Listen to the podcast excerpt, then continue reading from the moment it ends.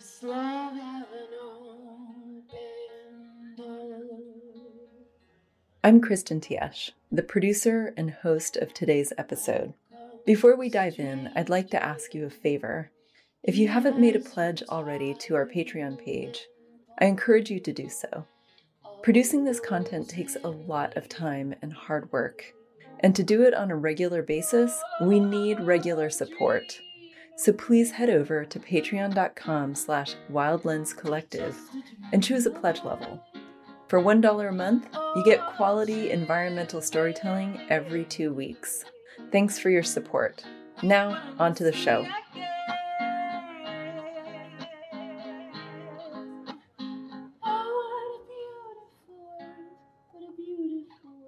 Ecofascism.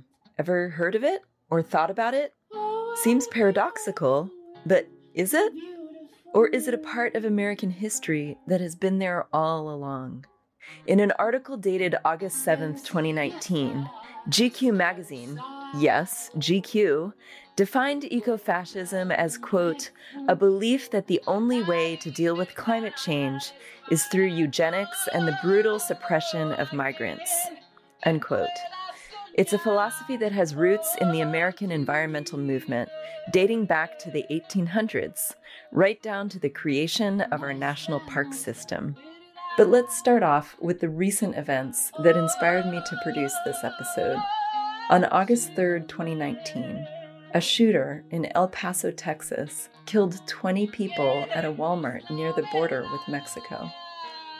19 minutes before the first 911 call, a hate-filled anti-immigrant manifesto appeared online that was strangely called An Inconvenient Truth. In the document, the author makes his horrific case for ethnic cleansing as a solution to the climate crisis. I asked myself, could the shooter's deadly words and actions have been inspired by the rhetoric that has been spoken and tweeted by the 45th President of the United States, who has verbally attacked communities of color on more than one occasion? This time it's House Oversight Committee Chairman Elijah Cummings. He wrote this: Cummings' district is a disgusting, rat and rodent-infested mess. If he spent more time in Baltimore, maybe he could help clean up this very dangerous and filthy place. No human being would want to live there. Infested. That's usually reserved for references to rodents and insects, but we've seen the president invoke infestation to criticize lawmakers before. You see a pattern here? Just 2 weeks ago, President Trump attacked four minority congresswomen. Why don't they go back to the totally broken and crime-infested places from which they came? Reminder, three of them were born here. All of them are American. Infested, he says.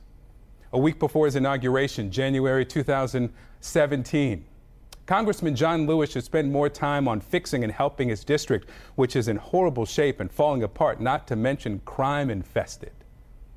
Donald Trump has tweeted more than 43,000 times. He's insulted thousands of people, many different types of people.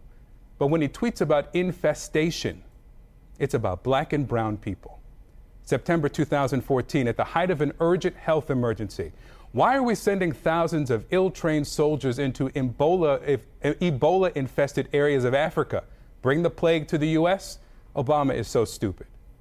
Infested, he says.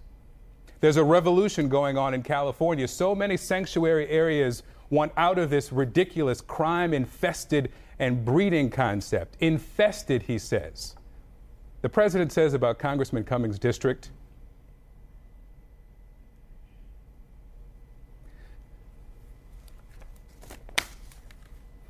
that no human would want to live there.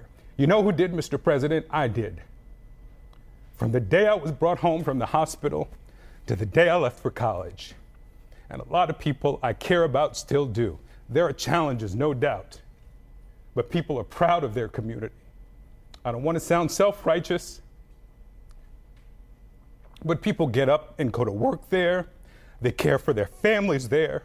They love their children who pledge allegiance to the flag, just like people who live in districts of congressmen who support you, sir. They are Americans, too. We'll be right back. After the El Paso tragedy, I started reading articles that referred to the term ecofascism. There seemed to be more than one example of racially motivated terrorist attacks in the news, from Christchurch, New Zealand, to Pittsburgh, Pennsylvania, to Poway, California, but none so directly connected to the climate crisis as the El Paso shooting, which made me deeply concerned about the ways in which humans will react when the crisis worsens. Will it bring out the best in humanity or the worst? I began to think more deeply about the foundations of America. Correct me if I'm wrong, but post-colonial American history seems to be filled with examples of eco-fascist ideas and acts. Our very own Declaration of Independence refers to indigenous people of this continent as merciless Indian savages. And yet this is still a document that we celebrate every year with a national holiday. And the principles of manifest destiny and eminent domain made way for a government-led genocide. Children being separated from their parents, put in detention centers, and even killed by the American government. These practices are also not new. From the slave trade to Indian residential schools, American history has already set precedents. Every single day that we wake up, we are living out our lives on stolen land. This is our history. It's history that we shouldn't turn away from, no matter how hard it is to look at it. I know this is a dark subject, but it's an important one. If we don't look directly at our shadow selves, how will we ever heal? In a recent interview in The Guardian, activist writer Naomi Klein referred to this concept as climate barbarism. Because she connected the dots so well, I'm going to read her words here. She states, quote, "White supremacy emerged not just because people felt like thinking up ideas that were going to get a lot of people killed, but because it was useful to protect barbaric but highly profitable actions. The age of scientific racism begins alongside the transatlantic slave trade. It is a rationale for that brutality. If we are going to respond to climate change by fortressing our borders, then of course the theories that would justify that, that create these hierarchies of humanity, will come surging back. There have been signs of that for years, but it is getting harder to deny because you have killers who are screaming it from the rooftops." Unquote. And then Naomi speaks of the environmental movement, quote, "When you have a movement that is overwhelmingly representative of the most privileged sector of society, then the approach is going to be much more fearful of change, because people who have a lot to lose tend to be more fearful of change, whereas people who have a lot to gain will tend to fight harder for it. I have had many conversations with environmentalists over the years where they seem to believe that by linking fighting climate change with fighting poverty or fighting racial justice, it's going to make the fight harder. We have to get out of this, quote, 'my crisis is bigger than your crisis.' First we save the planet, and then we fight poverty and racism and violence against women," unquote. That doesn't work. That alienates the people who would fight hardest for change," unquote. As a middle-class, educated white woman who considers herself an environmentalist for social justice and an ally in the struggle for racial equality and racial equity, I felt compelled to bring the issues of ecofascism and environmental racism to the Eyes on Conservation podcast. I hope this episode shines light on our shadow selves and offers inspiration on how to move forward. We'll start this episode with a Close the Camps protest I attended on August 31st, 2019 in downtown San Francisco. I'm on my way down to the Close the Camps protest in downtown San Francisco, right in front of the ICE building.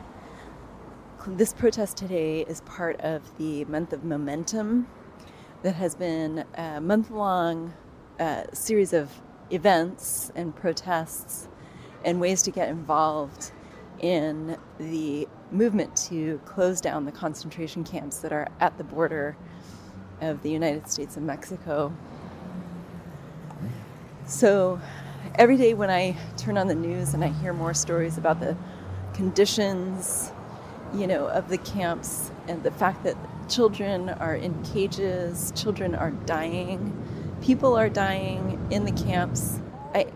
I'm basically as heartbroken and petrified as I am about the climate crisis. I see these, both the climate crisis and our humanitarian crisis that's happening at the border right now, as one and the same. Basically, the way that we're treating the world is the way that we treat ourselves and other people. And so I needed to do something. And so I decided to come down and spend my Saturday morning here at the Close the Camps protest down at ICE in San Francisco on August 31st, 2019. She pulled the babies from our arms.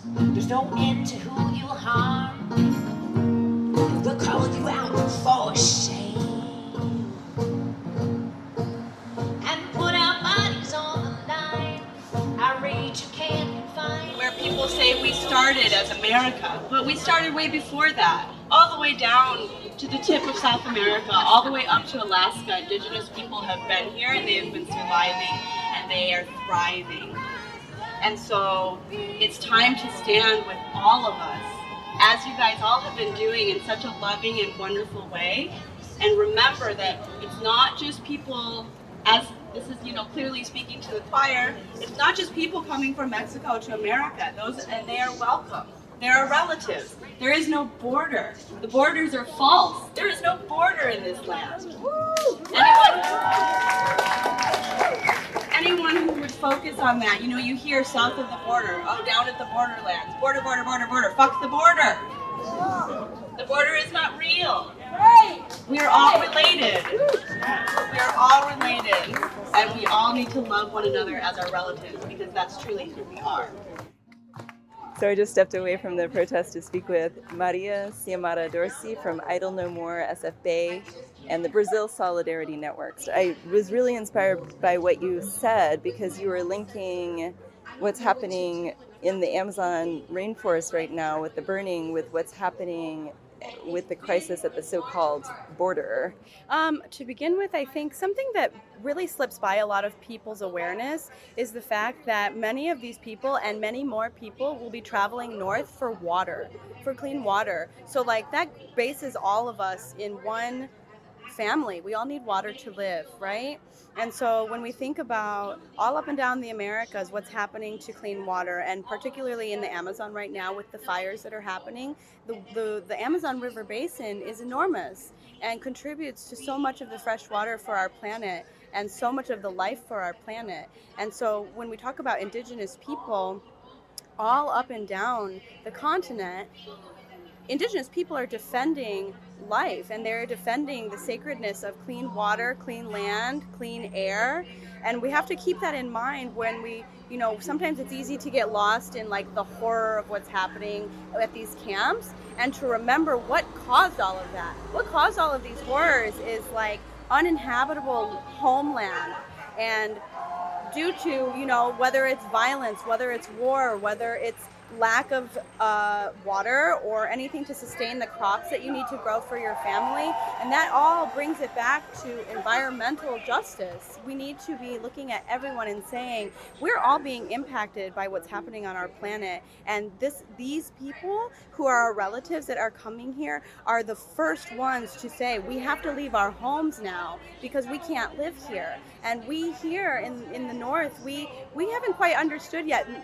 I shouldn't say all of us, because many of us do know what it means to not have clean water here in North America, but a lot of the privileged people who live here do not understand what it means to not have access to clean water. I can only imagine what it would be that would make me take my family and move, because I could no longer support them, that I could no longer create a home for them, that I would be I need to go elsewhere to this other place that is so dangerous and offers so many threats, because here is obviously literally not an option.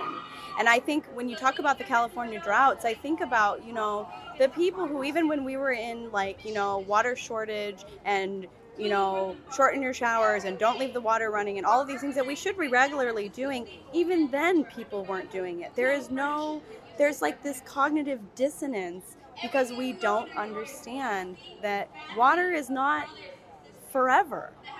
I mean, she is forever in an energetic and spiritual way, but she will not last forever. She can only take so much.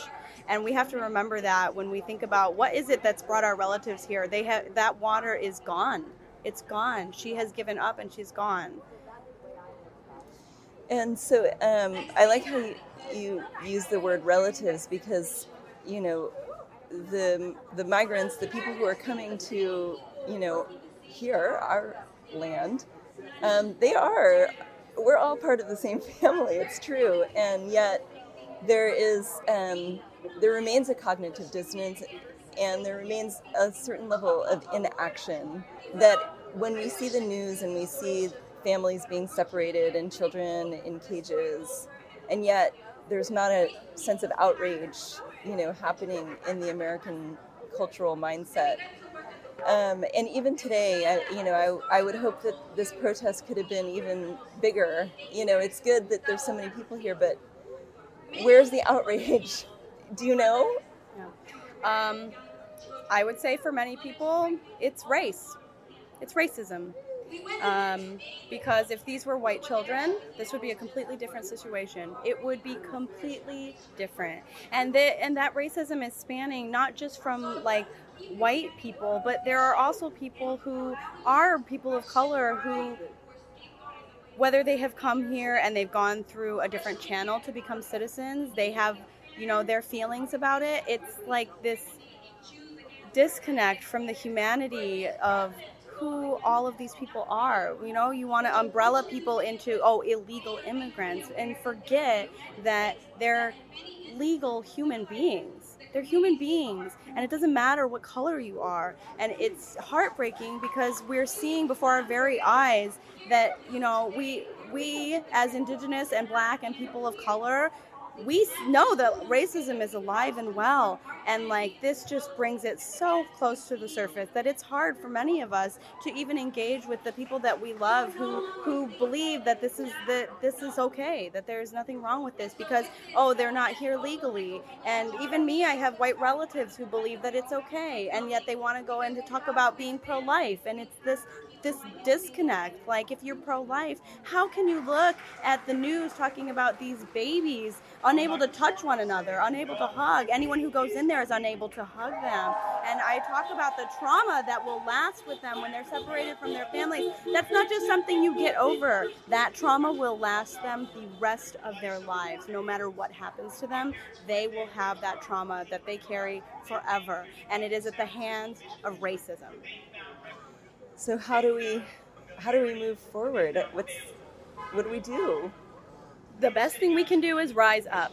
There's nothing more powerful than us rising up. However, it needs to be all of us rising up until everyone realizes, or they say, like, for environmental justice, 3.5% of humanity needs to rise up together. And that's what it's going to take to overthrow governments and to make them change the laws. But it's going to take all of us together. It's not just, we can't just be having a protest here and there. It needs to be everyone all together saying, what the president is doing is wrong. All these laws that he's breaking are wrong. We can't just keep letting it slide. That's what keeps happening. He just keeps getting all these passes, and articles are written, and people are outraged, but nothing happens. We need to hold him accountable, and he needs to go, is what needs to happen. But until he's held accountable, truly, nothing will change.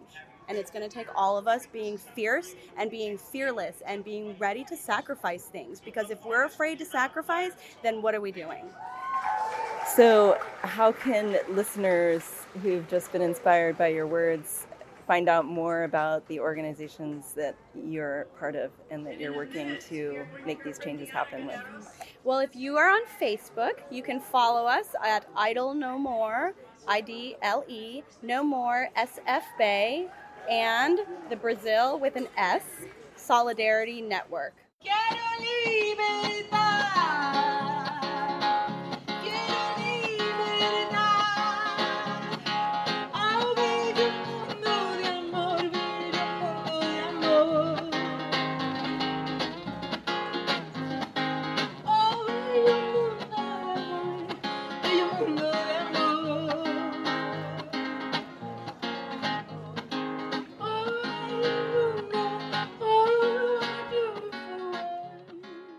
standing here with this woman at the protest who has this beautiful sign with a butterfly on it, and I wanted to ask her what this means to her.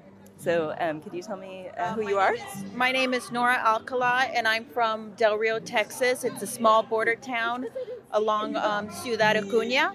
So this is very, dear to me and dear to my heart, and it makes me very angry what's going on, considering that I am from the border, and now these border towns are becoming concentration camps for children, for people. It's just very, very troubling for me. And these signs I made, they're artists that made these images, and I just printed them out from the internet, and because I feel they're reflective of what is going on.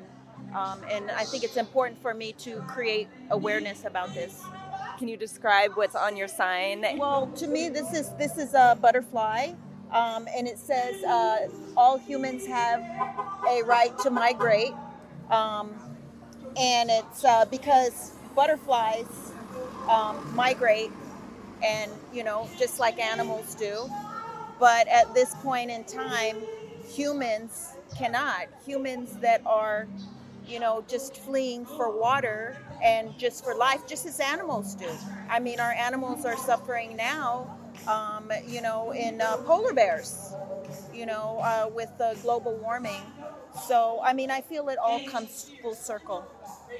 So one of the things that I've noticed too is that there's been a lot of, massive awareness and demonstrations and marches, to save the climate. But then when it comes to, the crisis at the border, the so-called border, I'm not seeing as many people, as many Americans rising up in the same numbers. Do you have anything that you want to say about that? I think it's reflective of, what's going on and with our president. We've always been seeing Latinos as second-class citizens. It's even gotten worse. And even now, we are the backbone. We're the backbone of San Francisco. All these expensive restaurants, all these big buildings in the financial district, who cleans them? Who serves your food in these fancy restaurants? It's not even Mexicans. It's people from Guatemala, from El Salvador. So, I mean, that's how I feel about it and, what's going on. I think, there's being more awareness created, being created with events such as this and this whole month of protesting. So I think we need to continue it. So I ran into one of my favorite activism friends in San Francisco, Magic Altman, and I figured she would have something to say about the subject of, the crisis at the border, and also the environmental crisis that we're currently experiencing and the disconnects and the connections between the two movements. Magic. Hi, thank you for doing this. So I've been an activist my whole life, and what I have learned and evolved through is that only when we connect to the earth as the laws, her laws, and abide by them. She doesn't need any cops or borders to enforce her laws. They just happen to us. So if we can reroot ourselves and get over fear and love her systems and trust her resiliency and become a part of her again, then we can get rid of the nation states, which are really just remnants of colonialism, get rid of borders. There are no illegal people. We need to stop calling ourselves Americans or French or Mexican. We need to say we are earth people, we are one people, and that we can no longer be allowed to be divided by our fear to hate others. So it's an evolutionary leap of consciousness that we have to have, where it's both and. I can find a way to connect with anyone. There's always common ground. So the guy in the White House is just the shadow symptom. If anybody studied their own shadow psychologically, he is the shadow. He's no longer packaged to look good and be sold to us through corporate capitalism. He is now blatantly the shadow in its ugly form, when white men grow up unloved and have to be this. So we don't have to hate him. but we must connect to the earth and trust. The scientists say 11 years, and I trust science to a degree, but I trust her to a greater degree. And if we would actually get out of the way when we're messing up and create biomimicry and permaculture to connect and excel her systems, then we have no idea what she could do. We could be with her and she can change this whole thing. Only she can. Only the resiliency of life and love of the earth can do this. And I vow to dance on the corpse of patriarchy. I'm going to do the apocalypso in my lifetime. No hatred toward any individual, just we must do this. So, yes, I'll be dancing with you. Yes, thank you. But what about the protests that we're at today? So this is a Close the Camps protest. So what about the protest today and just the awareness, that... or the lack of awareness, that we're having here in America, in North America, about the migration that's happening, and this so-called status of the people and the families that are being subjected to the atrocities. Well, the American government has gone rogue. Actually, most people know that ICE didn't even start till 2003. And it was actually created to stop terrorists. And what they're doing now is even illegal according to their own laws. So we need to recognize that this government is failed. It's a failed state. And we need to know and appeal to all people in the world. Nobody comes here because they want to leave their homes, their families, their work. No one works harder in America than the immigrants that have been coming from Latin America. Nobody. And everyone, it's time to wake up. And by the way, they say we only need 3.5% of the people. They've studied revolutions to get this job done. So we can do this. And also, by the way, AB 32 in the state assembly is to end detentions and private prisons. It got through the committee without amendments. It's going to go on the Senate floor. New York State already did it. So this is a great step. What we need to do with that government is damage control so they don't do anything more terrible while we create a true horizontal democracy in which all voices are heard, respected, and we find common ground. And we can collect and organize in watersheds, her natural way to organize us. So may it be so. May it be so. Magic, thank you so much for talking to us today. Thank you.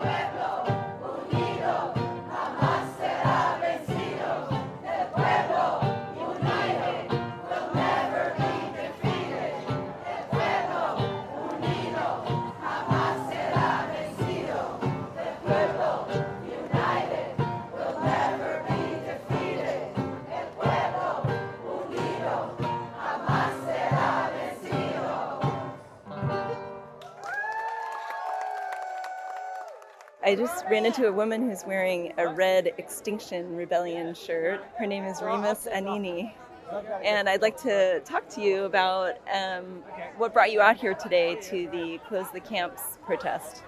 I've come to 5 or 6 of these Close the Camps protests really to feel in solidarity with this tragedy and to be with like-minded people that want to make a change, that want to abolish ICE, that want to see a world with no borders, and that want to acknowledge that this affects all of us. When we mistreat families and their children and call people aliens and deny them their basic rights, it's a poison that seeps deep into our country. And it's the same poison that is affecting the climate and the body of the earth itself. We need to respect all life, and in particular, we need to respect the life that's just trying to save themselves from the cruel atrocities that I see as being the result of American imperialism. It feels amazing to be here. I've heard so many different voices. I've sung amazing songs, and I've also gotten the chance to really confront the depth of the grief and the suffering in a way that would be very hard for me to do on my own. It's one thing to listen to the news, and it's another thing to really hear about this suffering in a space where you're with community and you're with others and you know that you want to make a change, and you know that you're not going to ignore it. So there's a lot happening with climate activism, and Extinction Rebellion is a part of this, globally. And then, we're also having this crisis at the border, or the so-called border, here in America. And to me, as an environmentalist and an environmental storyteller, sometimes I notice that there's more enthusiasm about saving nature and wildlife than there is about saving and helping, our brothers and sisters in the human race. So that's why I wanted to talk to you, because I saw that you had an Extinction Rebellion shirt on, and I just was wondering if you have any insight into this disconnect, that sometimes happens. I hear you. I think it's really challenging to know what's going to affect people, what's going to get them off their couch. And there are so many different issues. For me, I do see it as being all connected. And I also really want these movements to be grounded in a sense of empathy, in a sense of helping your neighbor, in a sense of going outside of what you know and what's comfortable to you, and recognizing that it is, the security and the comfort and the privilege is what got us into this mess. So I am trying to challenge myself to learn from different communities. And one of the things that I particularly enjoy about Extinction Rebellion as a very young organization, which is less than 2 years old, which only arrived in the U.S., 18 months ago or something like that, is that I've seen, at least in our Bay Area chapter, a real deference to the longer standing existing organizations. We work very closely with Idle No More and 10,000 Grandmothers, and take a lot of guidance from indigenous groups, as well as Diablo Rising. And we spend a lot of time in solidarity to ask these much longer established people who have been doing climate justice for a long time, what do they need? Where can we do the most effect to show up? I'm somebody who's really still learning. And I guess that the more that I have these conversations, the less that I feel like people are motivated by a single issue. But I do think that that's where people start. And my hope with Extinction Rebellion is that it can kind of be a door for people to walk through and understand the scope of these issues, because I do think it has a lot of name recognition right now. I think with everything that happened in the UK, it has more like household recognition than some of the other groups, which is a shame. But if it's a way for people to start and then go farther and deeper, then I think that's a huge success. And yeah, I mean, I think one of the things that's true about climate change is that the scale of this problem is going to end up affecting millions and millions of lives. We're seeing already hundreds of thousands of migrant caravans that are about environmental displacement. Maria this morning talked about the lack of resource to clean water as being a motivation to leave your home, to travel 3,000 miles, to enter into a hostile country. And so it is deeply connected in terms of why people move. And I think one of the challenges with the environmental movement is to show that the scale of this devastation is going to touch an unprecedented amount of lives. It already is, but it is going to be like the largest atrocity that we've seen. And it seems there's, a lot of that damage is going to be unavoidable. So we have to figure out a way to make community, create this space where we can welcome these travelers with open arms and give them a place to rest their feet, as opposed to giving them more hurdles to go through and more obstacles. We need to create those communities so that when the sea rises and the forest fires are burning and we've toxified all of our soil, we can actually come together and really take care of each other. This movement happens on every single level. It happens on being a good neighbor, and it happens on massive policy change. Every single person can do something to make a difference. Thank you so much. How does somebody find out more about Extinction Rebellion? Extinction Rebellion in the Bay Area has a website. It's extinctionrebellionsfbay.org. XR has a United States page. It also has a UK website. So you Google it, there's lots of information. We're very happy to have new members. We have at least one general meeting each month. We try and alternate between the East Bay and San Francisco, but there's lots of ways to plug in, and most importantly, to come out on September 20th for the global climate strike. It's going to be the first of many massive strikes, and this type of protest is what gets the attention to really catalyze massive change on a massive scale. So please encourage everyone that you know to stop what they're doing September 20th, get out into the streets, learn as much as they can, and recognize that it's going to be the first of many where we really are in the process of changing opinion, changing lifestyles, and making a better world.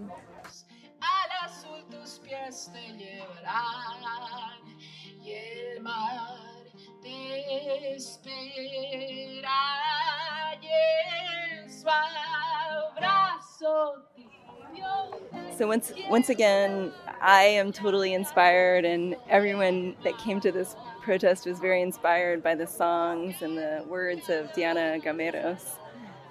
So I have the privilege to speak with her right now as well. So Diana, thank you so much for coming out here today and sharing your songs with us. I know that, I know your story, but some of the listeners of Eyes on Conservation may not know your story. Could you tell me, just a little bit about why the Close the Camps movement and Abolish ICE movement is so important to you as an artist, as a woman, as a person on planet Earth? Well, I'm originally from Mexico, and I immigrated to this country when I was a young girl, but my immigration story is very different from the stories that we hear from people that are coming from Central America who have really struggled and who have really suffered in their countries of origin. Therefore, they have to leave and search for a better place. That was not my story. However, I did, I wasn't documented for a while. And so I feel like I also grew up with a lot of privilege, even within my own struggle of coming to a new land and being undocumented. And so in a way, it's like I had enough struggle for me to feel that I had a duty to serve, and also enough privilege to use it, and especially as a musician, as an artist, as somebody who has a microphone in front of me, a stage, a big audience, I see it as a responsibility to use that platform to amplify the message of justice and of love and of work and of solidarity and of celebration that we have to have towards our brothers and sisters who are immigrating here in different conditions, and not different conditions, but who are immigrating here as a right that they have as human beings to migrate and to look for a better place, for a safer place for them and their children. And so the story, it's close to my heart because of that, and also because in my life and throughout my journey, I met a lot of people whose stories were just so heartbreaking to me, and I became friends with people who had struggles that were much greater than my struggles. And so it's a beautiful, or it's a way to somehow tell them, I'm with you, I love you, and I'm gonna fight for you in the way that I can. Yeah. So we're here at this protest in front of ICE, basically, and here in San Francisco on Sansom Street. And this is part of a month-long protest. Is that correct? And can you tell me a little bit more about the month-long of activities that have been going on? Yeah, well, this is the first one that I attended. I have been attending a lot of other rallies and vigils. I mean, this was a hard month, I think, for the whole nation, and I want to say for the whole continent, and along with with the mass shootings, some of these shootings also affected me directly, so I was taking part in other activities. I didn't have opportunity to come here and in the month-long activities that they were organizing here, and I think that's probably why it was even more important to me to at least come to this one and show my support. I think there's been all kinds of rallies and protests kind of all over the town with different groups, which makes me feel really happy and hopeful, that people are coming out finally and realizing that this is a problem of our you know, that it's our humanity. It's like people are seeing that this is not just something that happens to somebody else. It's a decline in our moral. I don't know where I'm going with this. I just want to say that I'm just happy that people are coming out finally and supporting. And it feels personally special to me that people are showing their support. Yeah. So you brought up the mass shootings, and this is one of the reasons why I'm here too. Is, you know, I think there is something that's breaking down in morality in our culture, and you know, right now, and a lot of it is coming from the top. And you know, it's like when I hear on the news that there was a mass shooting that was basically inspired by some of this hateful language, and like fascist ideas. You know, I mean, I don't even want to like say them out loud, some of the things that have been said, but they have been said, and they're starting to infiltrate, and they're starting to inspire violence and hatred. So basically, I guess what I'm trying to say is how do we as artists and as people, you know, make that shift happen to get back to a place of love and acceptance, you know, of all humanity?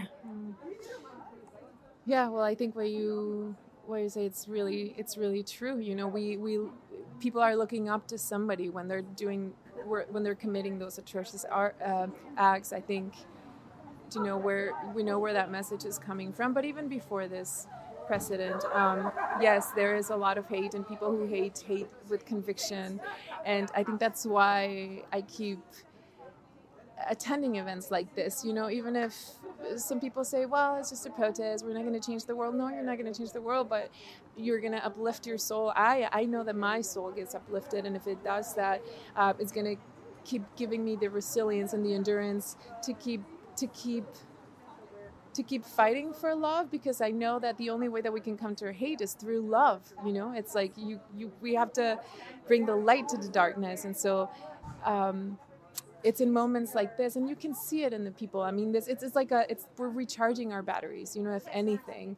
Yeah, we may not change the world, but we are also, you know, but we are spreading a message. And even if we can touch one person, if one person can be open to this new idea of love and of solidarity, and also not just that, but also, you know, getting educated and really knowing the roots. Why are people coming here? Like the real history, you know, it's not all about like, oh yeah, love and light, yes, and action, you know, and opening up those alternative history books and really knowing the causes, what drives migration. You know, I feel like there's so much to learn when we're in this movement, but it can be done. You know, and a lot of the times it's super easy to get overwhelmed, especially with the news. And I think one way to overcome that is by showing up in events like this, you know, and as I said in the protest, making the revolution beautiful so that people can come out and keep supporting and keep enriching themselves so that they have the strength to keep going.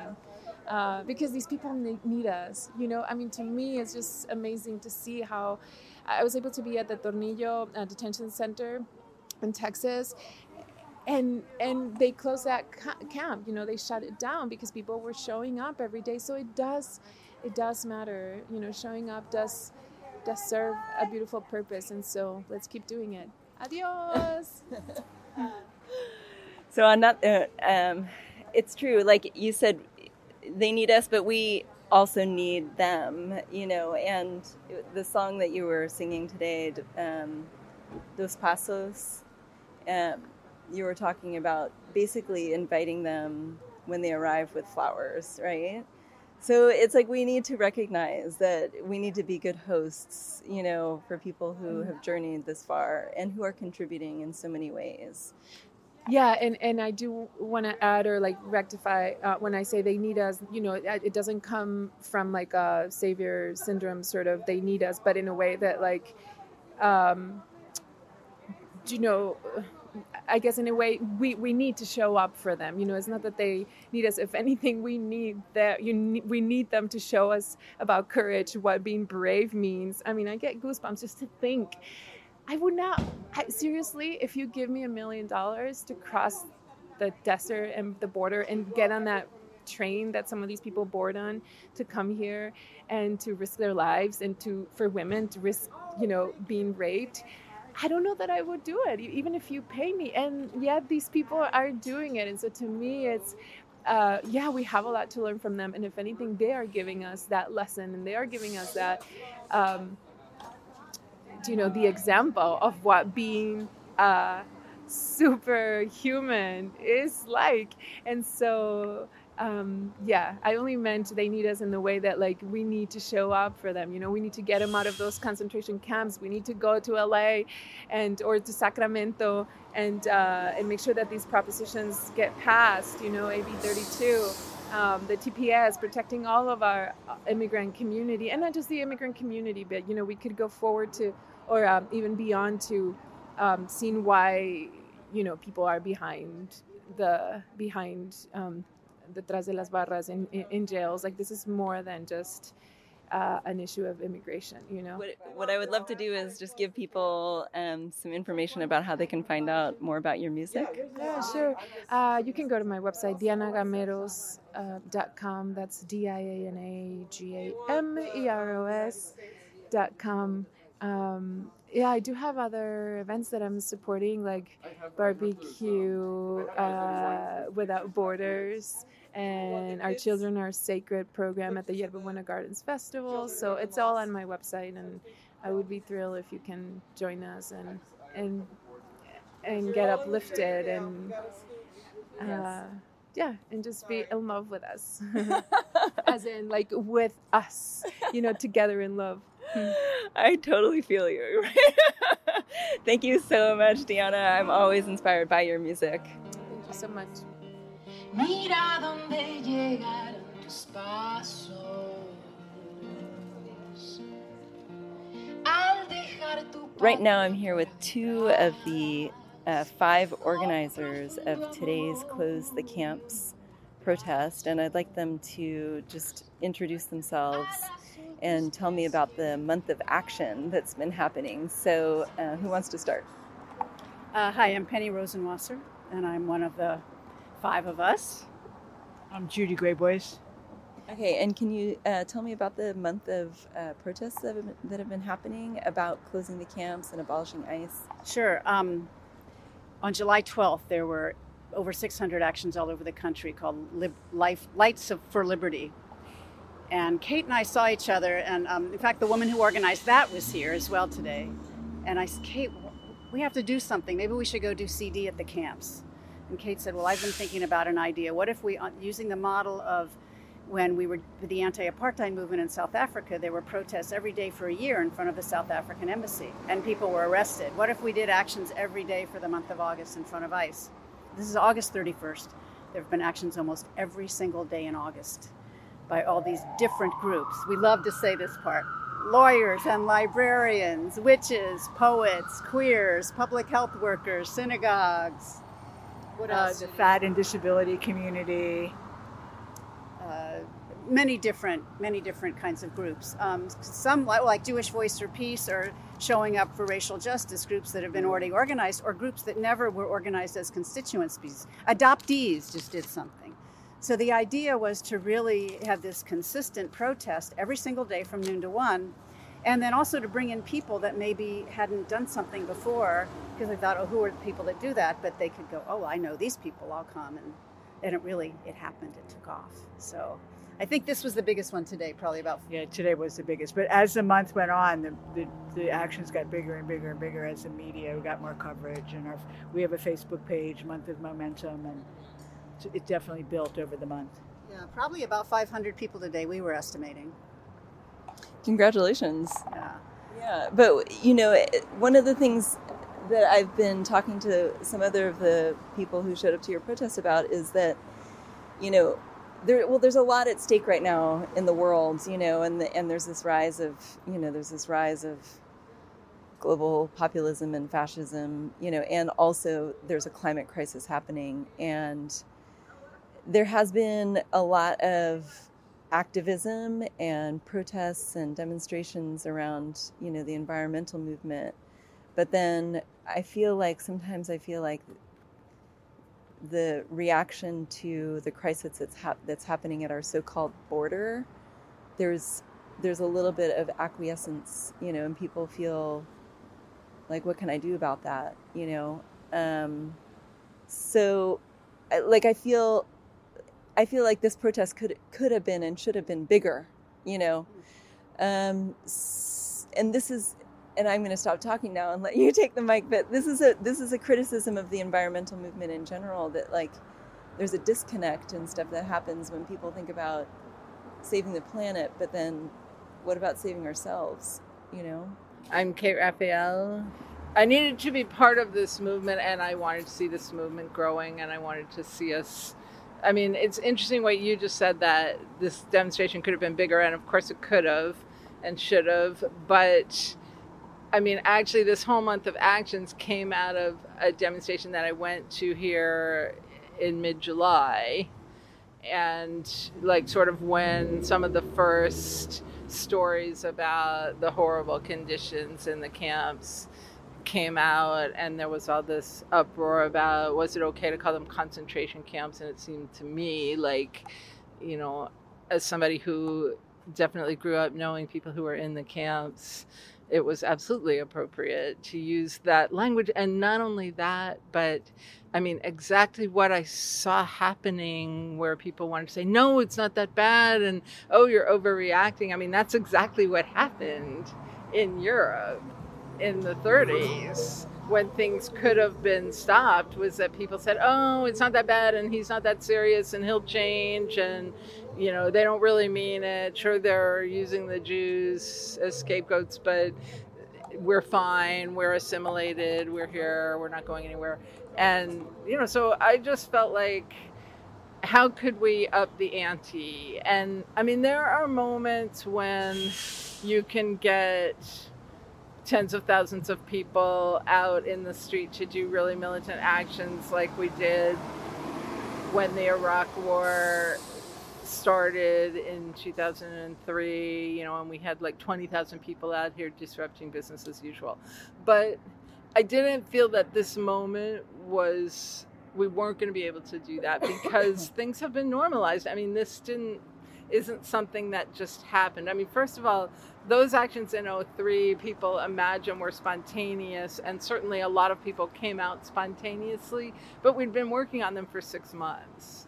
So the idea of, well, what could we do quickly that might lead to bigger things? And the idea behind this month of actions was, if everybody does something, because what I know about demonstrations is, the main reason that people come out to things is because their friends are doing it, or because people that they really know and trust are doing it. And so it was about how to build capacity and build movement. Like, you build a movement brick by brick. You don't start by building a house unless, you know, by just like, let's throw up a house, unless you already have a foundation that's very strong. And we didn't have that. And so, you know, what we saw was that many communities organized, and for sure the ones that had already been doing this work for a long time turned out the biggest crowds. But I mean, when I saw a group of adoptees who had never organized anything together in public like this pull out 40 people with amazing stories to tell, I mean, I feel like that in some ways it's stronger, because they're finding their voice, as opposed to just bringing out all the people who are already outraged and already used to coming to protests. I mean, the young woman who organized the journalist action yesterday said she had never organized a protest before. And she had an amazing protest, and now she knows she can do it. And so, you know, it can't just be about numbers and how many people are out here. It's got to be about, what are we building? you know, all the comparisons with Nazi Germany. I just want to read really quick a couple of Anne Frank quotes. It's what we were talking about. How wonderful it is that nobody need wait a single moment before starting to improve the world. And it's really a wonder that I haven't dropped all my ideals because they seem so absurd and impossible to carry out. I mean, and there was another really famous one about, you know, children are coming home and their parents aren't there and families are being separated. It really is now. Never again is now. And we do, as Kate said, it's brick by brick by brick. Yeah, I just think it's, it just happens that out of the five of us organizing this, four of us happen to be Jews. But I could say what Jews happen to be, but I think it's also because, not wanting to speak for any of the others, but that because of what's happened to our people, we understand genocide, we understand oppression, we understand how the conditions that make that happen. I mean, I lost distant family members in Auschwitz. The detention camps are not death camps, but this is how it starts. Just like Kate and Judy were saying, we get that. We got that immediately. And I think it's not a surprise that there are a lot of Jewish groups, both formally and as individuals, responding to this issue because, and of course, many other groups, but I think any groups that understand oppression and have had that happen to their people or their ancestors, it's like, oh my God, we see this happening. No, it's not going to stop. We're not going to let it happen. And the only way we know how to stop it is by doing everything we can. Trying to get different kinds of people involved, changing policies, collecting money. You know, today we collected, we're going to count it, but it looks like a lot of money for the Freedom for Immigrants Bail Fund so that people who are in detention can at least get bail and can get out and be with their families while they're waiting. You know, so, yes. Yeah. Yeah, go ahead. I just want to say, even though they're not, quote, death camps, people are dying, and the trauma of young children being separated from families is lifelong damaging trauma that gets passed on. The trauma of slavery is still being passed down in the DNA of people, you know, generations later, and this trauma is going to get passed down through the generations as well. So one of the things that I spoke with Diana Gameros about was, you know, that she's also responding to the massive killings like in El Paso that were targeted at brown immigrants, you know, who live, you know, and not immigrants, but Americans, you know, that live there. And there's a language that's being used, you know, to describe people, you know, Americans. And it's from the top down, you know, there's words and vocabulary that's being used to desensitize Americans. And sometimes I don't even want to like repeat the words because I don't want to give that person a microphone. But what can be done about shifting the mentality, you know, of Americans and the world, you know, to be able to kind of go towards this vision of acceptance, you know, and celebration like Diana was singing about, you know, as opposed to where we're at right now? Well, I think we can each speak to that, but it's taking action, doing whatever you can think of to do. I mean, just like we were saying, these kinds of events today, people who might not have gone before, but might be an adoptee or a librarian or a queer or a witch and go, okay, there's other people going. I care about this. I want to do something. You can do stuff online. You can send money. Trying to get people to listen to Democracy Now! Or progressive media where you hear the stories. And that often, I think, is what catalyzes people. Going to different kinds of media or films or books or something like that. So there's a lot of different kinds of things that you can do. But I think we just have to keep at it. You know, it's like every single day, do whatever we can and believe that we can change it.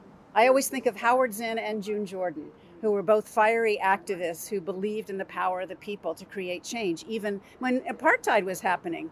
You know, it took 30 years to end that when the Berlin Wall came down. I mean, people thought, oh, this is never going to change. Slavery. They thought, how is it ever going to end? And through a lot of organizing and courage and different kinds of actions, finally ended. So I think you have to believe it. Yeah, the Women's March was one woman posting on Facebook, hey, why don't we all go to D.C. and protest Trump? I mean, you have to, everybody just pick one thing. I know it's overwhelming. There's so many issues. Everybody just pick one thing. You can just focus on one thing. You can't do everything, but everybody can do one thing. And what is the one place that people can go to find out more about your organization? Well, we have a Facebook page, Month of Momentum, 30 Days of Actions to End the Camps. We'd also be glad to send people to the Freedom for Immigrants website, freedomforimmigrants.org, are two really good places to check out. RAICES is one of the organizations that works with immigrants. There's a lot of immigrants' rights organizations that, you know, are active and doing really good work. Thank you so much for bringing our community together today. Thanks for talking to us. Okay, bye-bye. On November 16th, 2019, I caught up with Refuse Fascism at an anti-Trump Pence march in San Francisco's Mission District.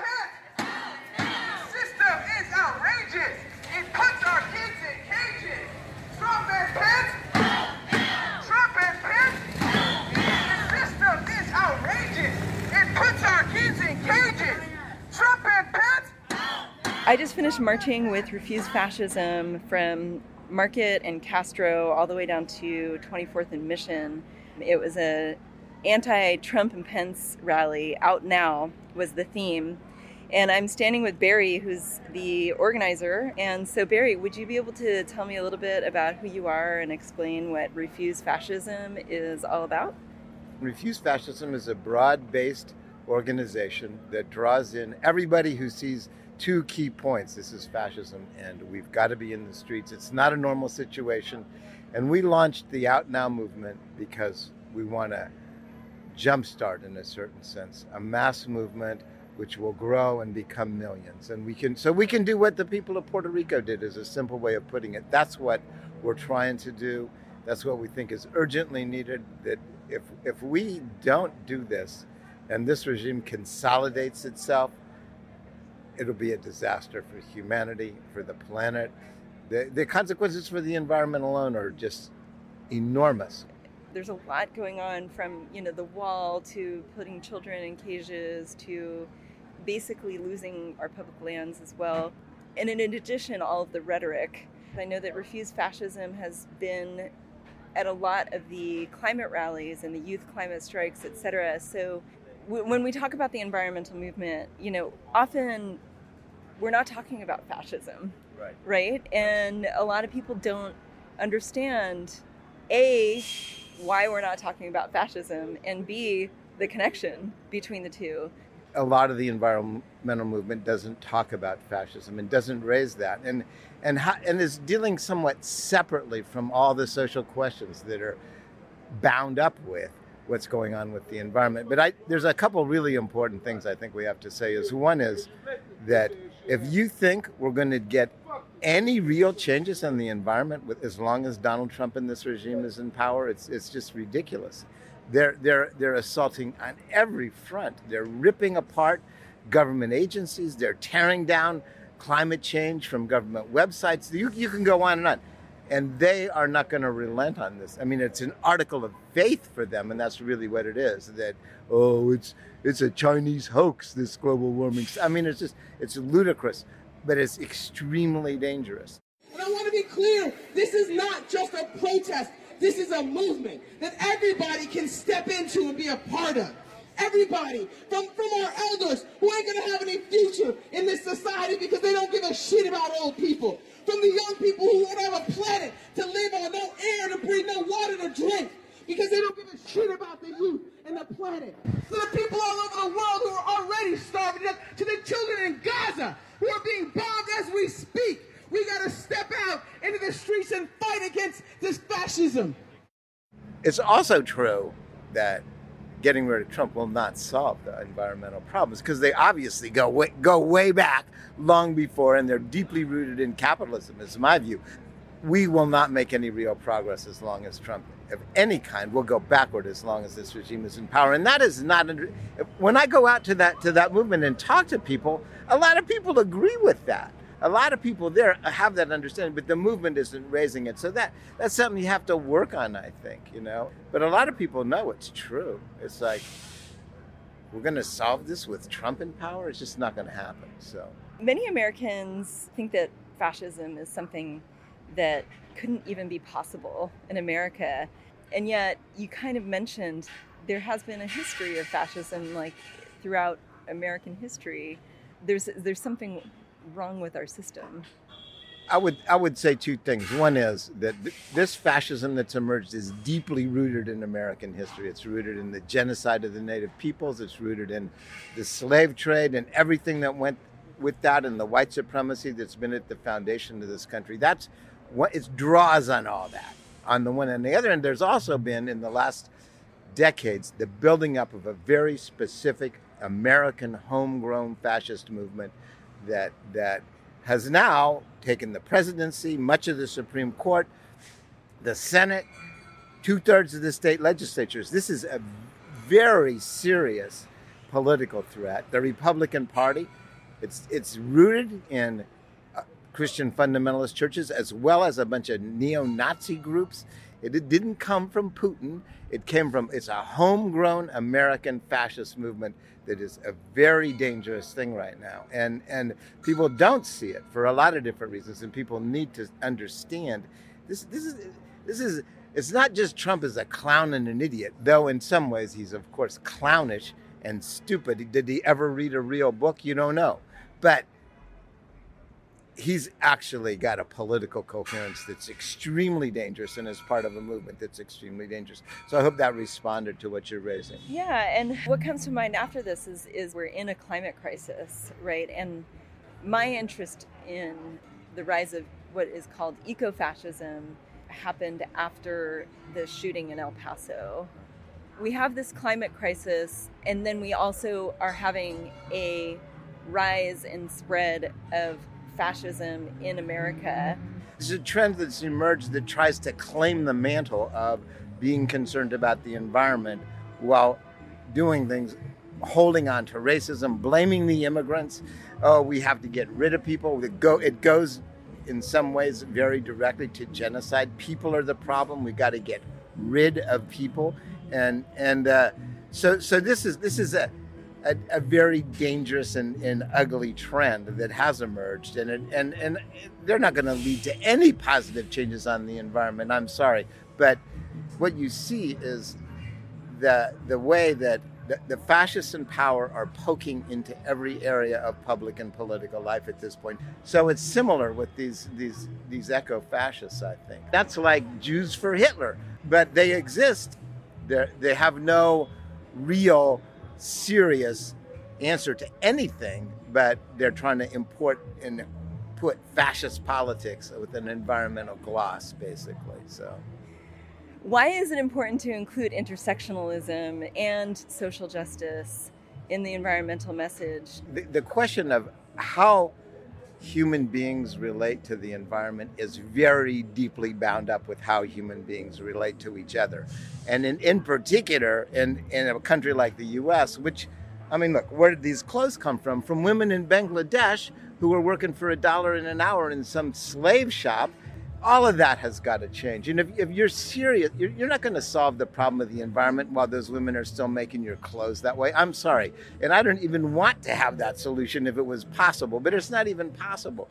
You have to change a whole lot of things or you're not going to change anything for real. So there's a deep linkage between environmental and social justice. It's not two separate things, and you can't really separate them. The treatment of the native peoples all across the Americas, that they're assaulting the Amazon rainforest, I'm sure, right now. I mean, because the people stand in the way of capital going in and just ripping the place to shreds. And so you can't deal with these things as separate issues.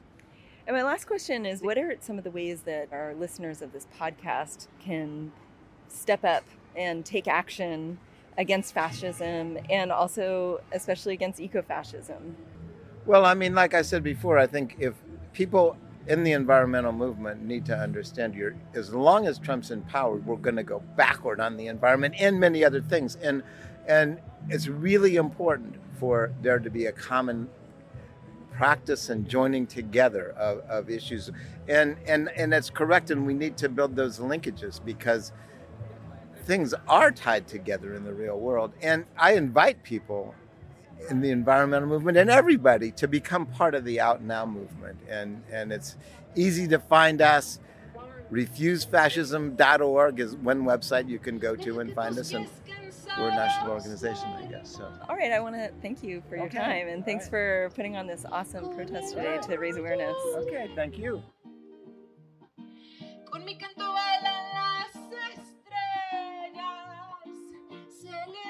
As I finished this interview, one of the other organizers from Refuse Fascism told me about a book called Divine Destruction, Dominion Theology and Environmental Policy, written by journalist Stephanie Hendricks, giving me an idea for a follow-up episode on this subject, because I feel there's a lot more that needs to be said.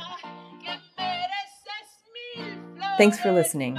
Producing this episode has helped me think differently about my own environmentalism. I hope you found it useful.